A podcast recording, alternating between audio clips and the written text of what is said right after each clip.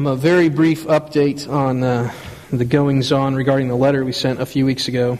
Um, there have been a couple other letters to the editor published by the Herald since we wrote our letter, one in opposition to us and one siding with us. The one siding with us is Father Jeff Reed, um, who was in Celestine at the parish there, but is now at Holy Family as of Thursday this week. A whole bunch of priests got moved this week. Uh, so every parish in our county has a new priest as of Thursday, I think. Um, the uh, so I called Father Reed on Friday and told him thank you for writing the letter, and uh, the fallout from it for us as a church body that you may not be aware of. Um, and for the other church, True Vine Baptist and Pastor LaGrange, um, they were there was a group of people who organized to do things uh, online on the internet. And even though I'm young, the internet is far beyond my scope of understanding these days. And so within about a day, they were able to take down the website for True Vine Baptist and put up a false one in its place.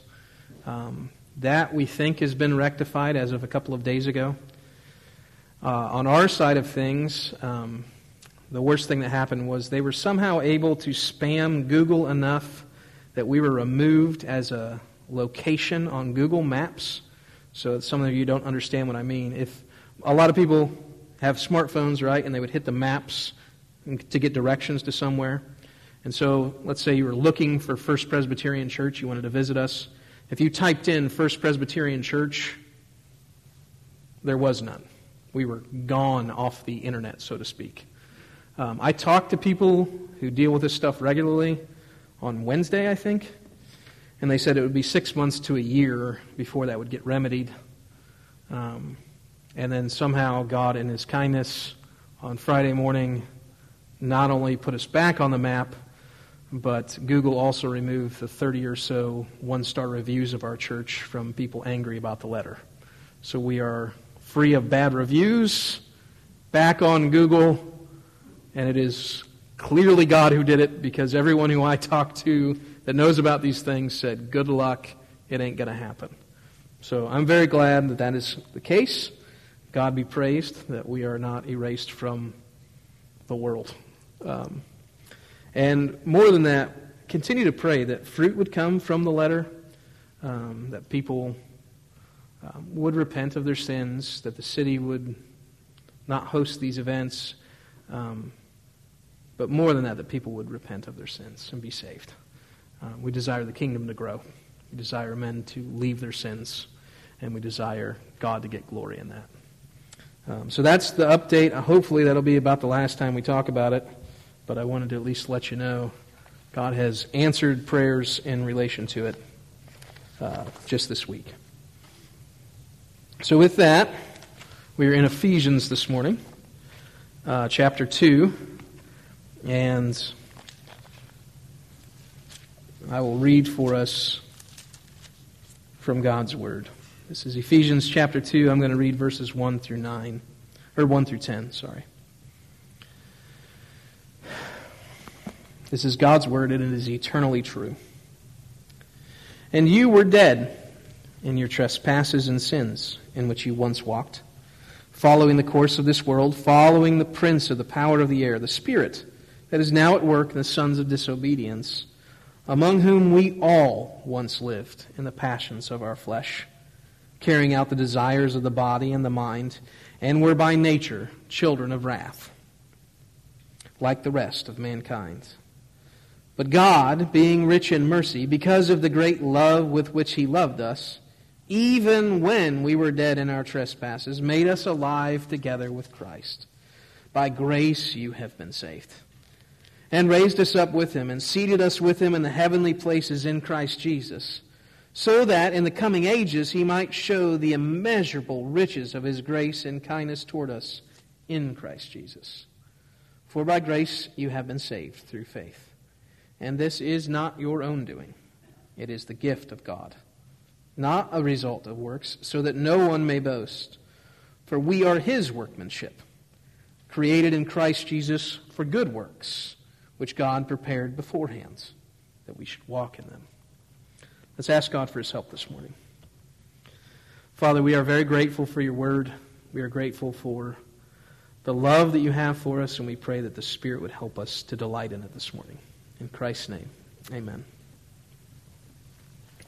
So, if you remember chapter 1 of Ephesians, it was a lot of um, repeating the idea that God predestined us according to the purpose of His will. In love, He predestined us to be adopted as sons according to the purpose of His will. He gave the Spirit as our guarantee according to the great purpose of His will. Uh, that all of these things are so that He would be praised and that His plan would be fulfilled. And then at the beginning of chapter 2, uh, the Apostle Paul continues on this same line and talks about the fact that this was in the middle. He predestined us for adoption as sons to, in love while we were dead in our trespasses and sins. That this was not a result of him looking down the pipe and saying, oh, you know, that guy, guy's making some decent decisions. I'm going to help him out a little bit. No, God, in love, before the foundation of the world, chose some to be saved out of sin. And if we are Christians, we are among those who were once dead, and but now who are made alive.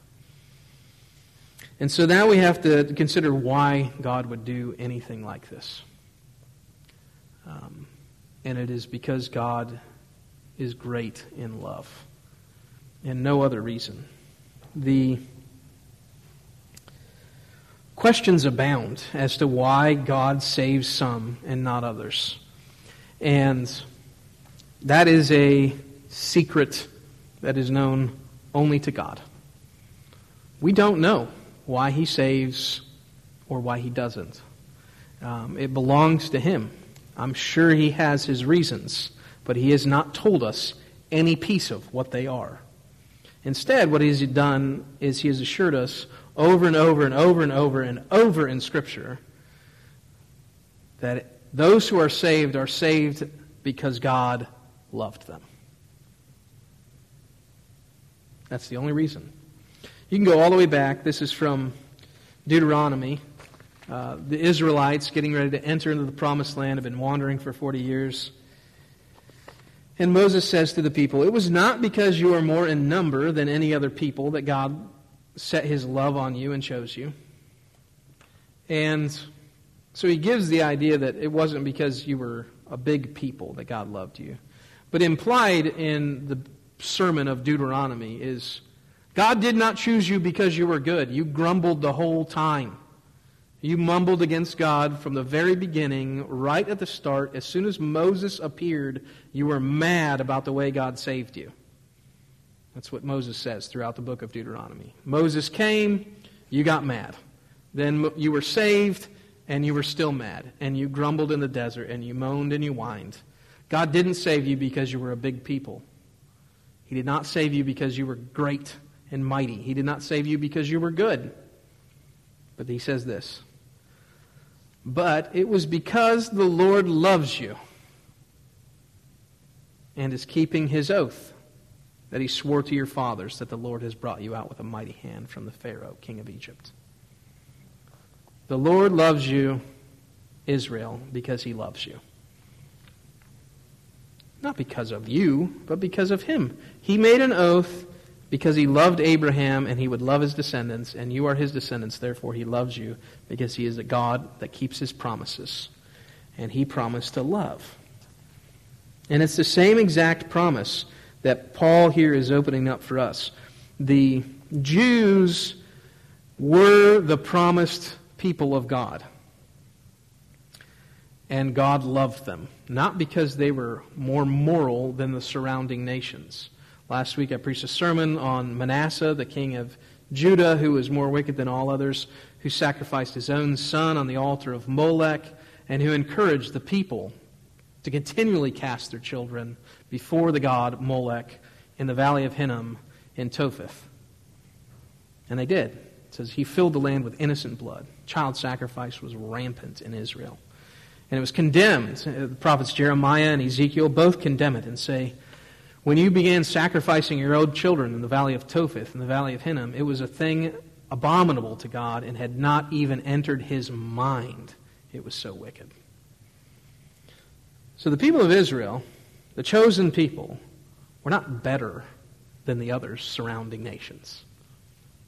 They did not have a moral virtue that somehow set them apart as God's people. What set them apart as God's people is God saying, You're my people. I love you. Follow me. Come after me. Walk with me. That's it. That's the only reason. And then the people of Israel, for hundreds of years, had spurned the love of God uh, as the kingdoms of Israel and Judah. And then finally, because of the detestable acts that they had done, God cast them into Babylon in exile for 70 years. And then brought them out, and for several hundred more years after the temple and the walls of Jerusalem were rebuilt, they continued to sputter along, mostly faithless, until Christ came, 400 years after the last prophet of the Old Testament. And then what happened when Jesus came on the scene? Did the people of Israel all of a sudden repent? No, they did not. In fact, they very much hated the Son of God. Um, and so then God, in His kindness, has this eternal plan that He had been setting in motion since Adam all the way up through when His Son came. And it was this when the people of Israel, the Jews, rejected Him, the Gentiles came in. And the walls and the barriers of hostility and awfulness were torn down in Christ Jesus so that all people everywhere could hear the gospel, repent, and believe in a way that had been closed off due to many reasons in the Old Testament. It's not that Gentiles could not be saved in the Old Testament, it was just not the main thing going on. God was showing his love to the Jews specifically throughout history. And then the Jews had spurned him, and he, and he opened wide the heavenly gates. And this led to a lot of problems in the early church, and it still leads to a lot of problems in our day. Um, this wall of hostility being built up. And so, Paul, in order to knock this wall of hostility down, this idea that we are somehow some way a better people if we are Christian than those people who are not. We are somehow, some way superior because we are in the church, and those who are outside the church are inferior. And Paul, through the Spirit, absolutely demolishes that argument. We were all dead in our trespasses and sins in the way we once walked. We had no rights to the kingdom of God. We were not better than the guy next to us. We didn't make a better choice. We didn't have more knowledge. This is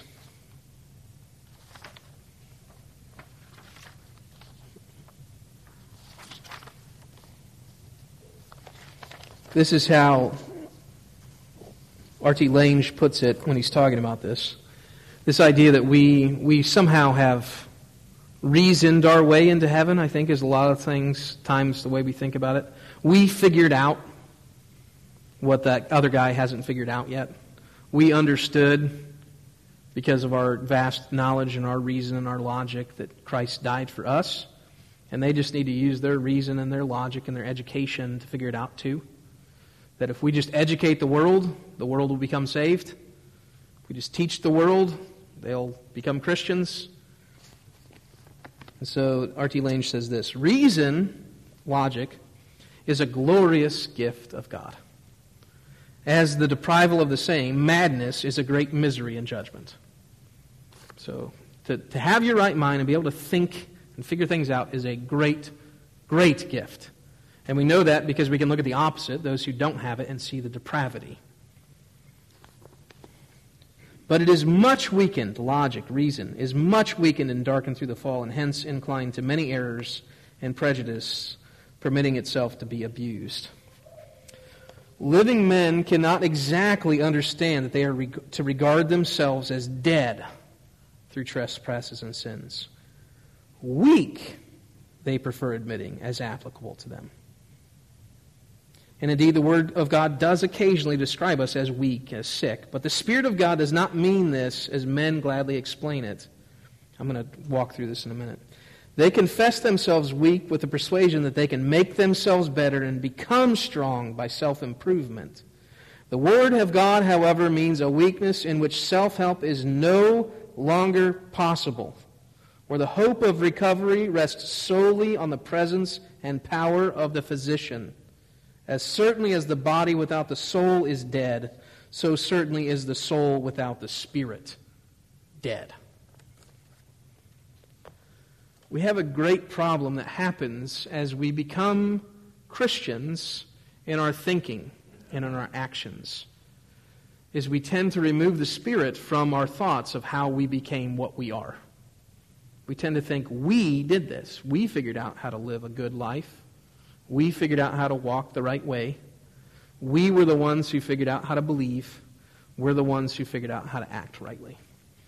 And so Paul says, No, no, no. You were chosen before the foundation of the world so that God's perfect plan could be fulfilled in Christ Jesus to the praise of his glorious grace. You were dead. You were dead. But God, in his great love, made you alive. Not because of you. You had nothing to do with it. You were, in fact, a great hindrance to the problem at hand. You adamantly did not want to be saved. Romans 5 says that. God shows his great love for us that while we were still sinners, Christ died for us. We did not want the gospel. And then God opened our eyes to the gospel. And that is the only difference between us and a non Christian is God's love, particularly. On, at that moment, on that day, and continuing forward the rest of our lives, the love of God is the only conceivable, visible difference between a Christian and a non Christian. Without the love of God, we would not be Christians. Period. And this love becomes more glorious the more we think about this fact that we are not lovable people. God didn't say, oh boy, that's an easy love right there. I'll take that one. And that one looks pretty good. I'll take that one. No. We're all the worst kind of prickly pear. We were none of us pleasant to the touch. We did not have redeeming facets of our bodies or minds. We were corrupt in every part. And then God, because He loved us, picked us up. While we kicked against Him and caused Him bloody wounds on the cross, He loved us. And this we know is the most difficult sort of love.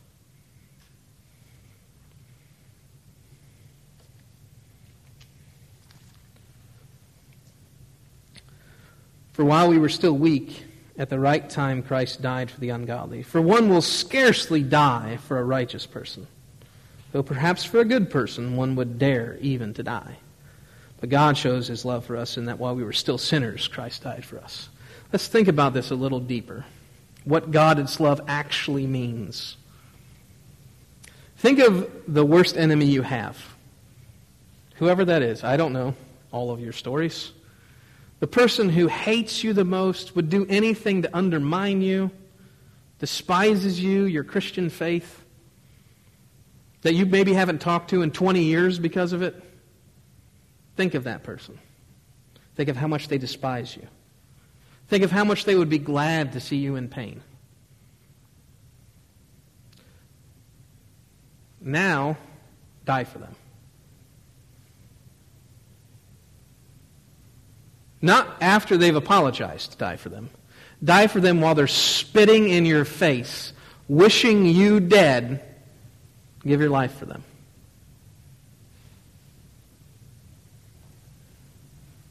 Some of us are inclined because we are boastful to say, I would do that.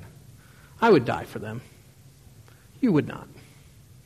Imagine going up to the person who is adamantly opposed to you, hates you at the very core of their being, would rather be dead than be near you, and would be glad to die in your presence.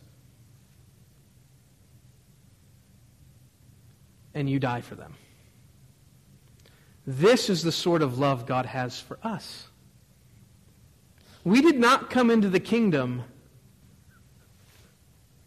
with arms wide open until God loved us and made us Christian, made us born again, breathed His Spirit into us so that we could delight in His ways. Until that very moment of new birth, we were kicking, screaming, fighting, hating, spitting at God. That's who He died for. That's His love. It's not little bitty, sort of, kind of, a guy who maybe doesn't like you very much. In the last few weeks, I've made some people in our town upset. And by virtue of me making them upset, you have made them upset because we are one church. Most of them, though, I would probably still die for because they haven't done anything explicitly mean to me. Nobody's pulled a knife on me. Nobody's come after me in the night. Have you ever been at the end of something like that? Have you ever known a person who would just hates you? It's maybe a little more easy to think about it in the abstract. Because very few of us, even our worst enemies, are not like the person I'm describing. Very few of us have somebody who hates us that much. So let's take it abstract for a minute to help us get our minds around the love that God has for us. We are all very familiar with Adolf Hitler. We are, we are aware of his plans and his ambition to rule the world. We are aware of the way in which he went about it, which was to murder all of his enemies. The famous Crystal Night, where he sent a bunch of his SS officers out and slaughtered all of his political opponents so that he could take charge. Then the awful, wicked things he did on his own people, slaughtering them, killing all the children who had any sort of disability in wheelchairs, Down syndrome, putting them in the slaughterhouse, and then the Jews, and then black people, and then whoever else he deemed to be not fit for his kingdom.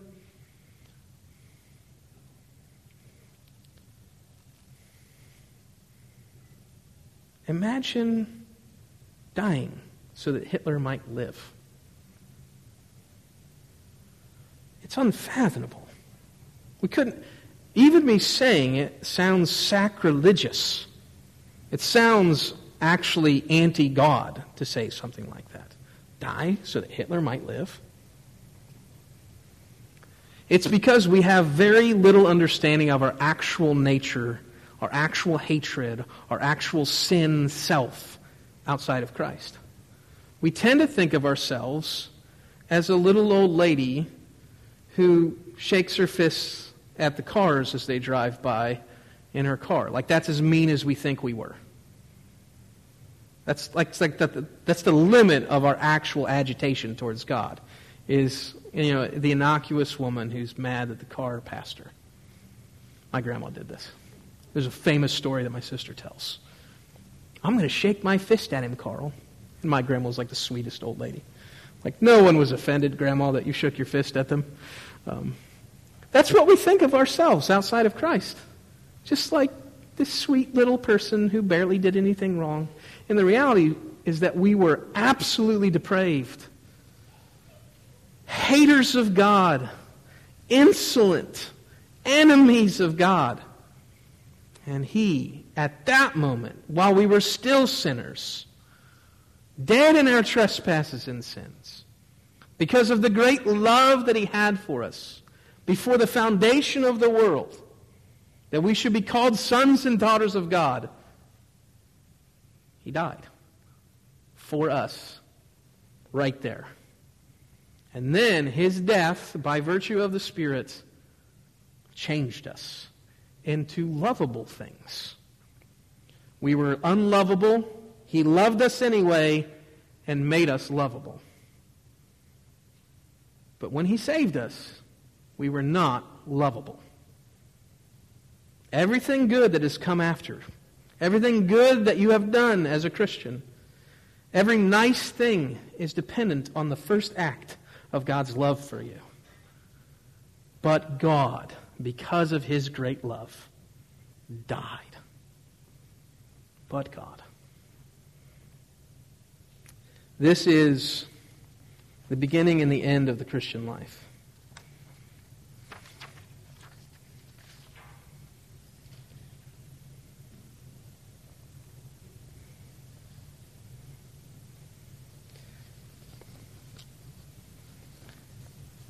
So, what do we do with it then? The first thing we do is actually be delighted by it, by actually acknowledging all the truth of it. That we're not good. We had no rights to the kingdom.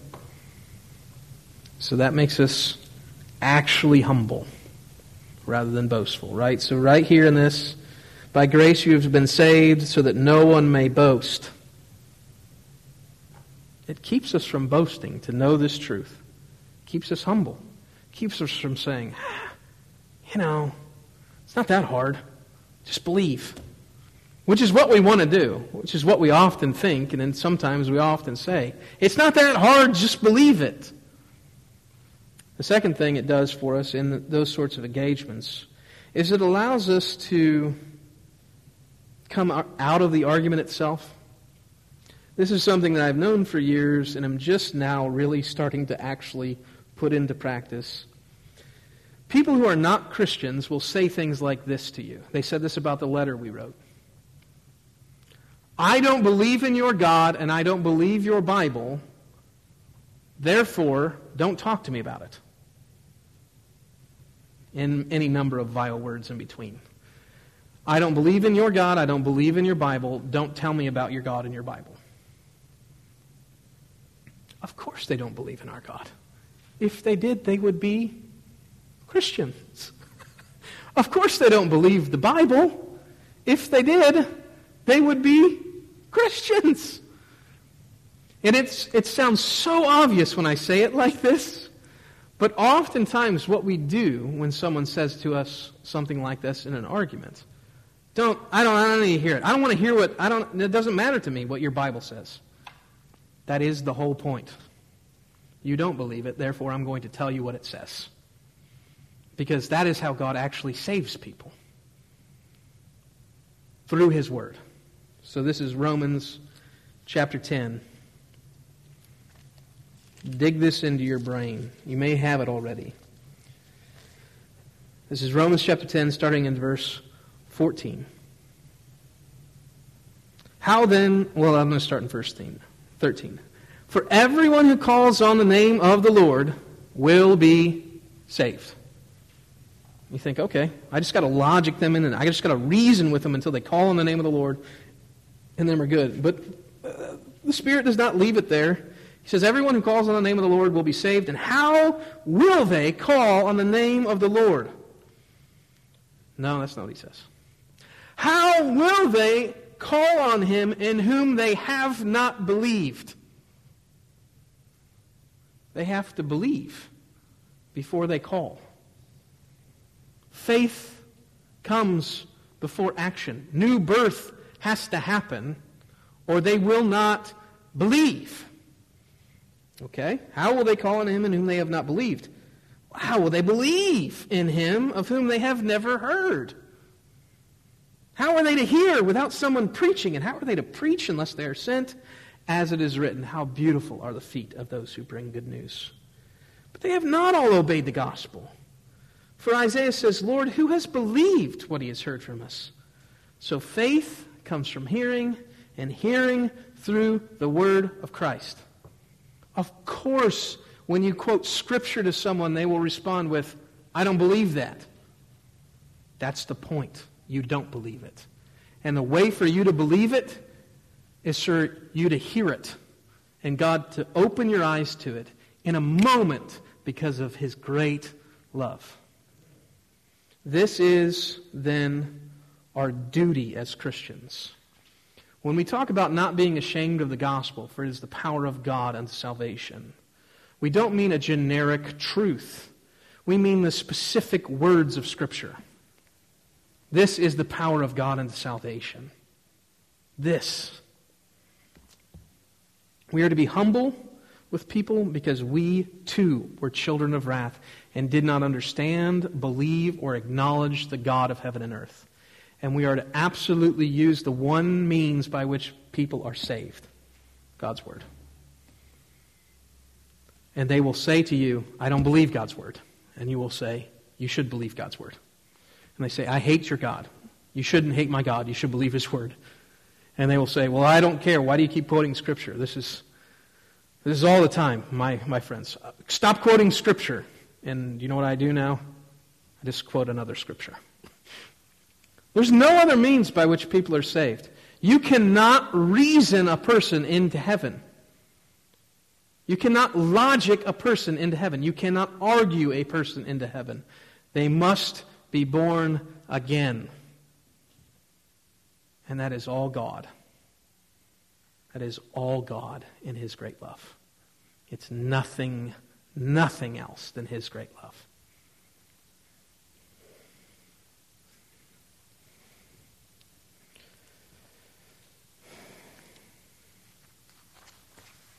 The end here.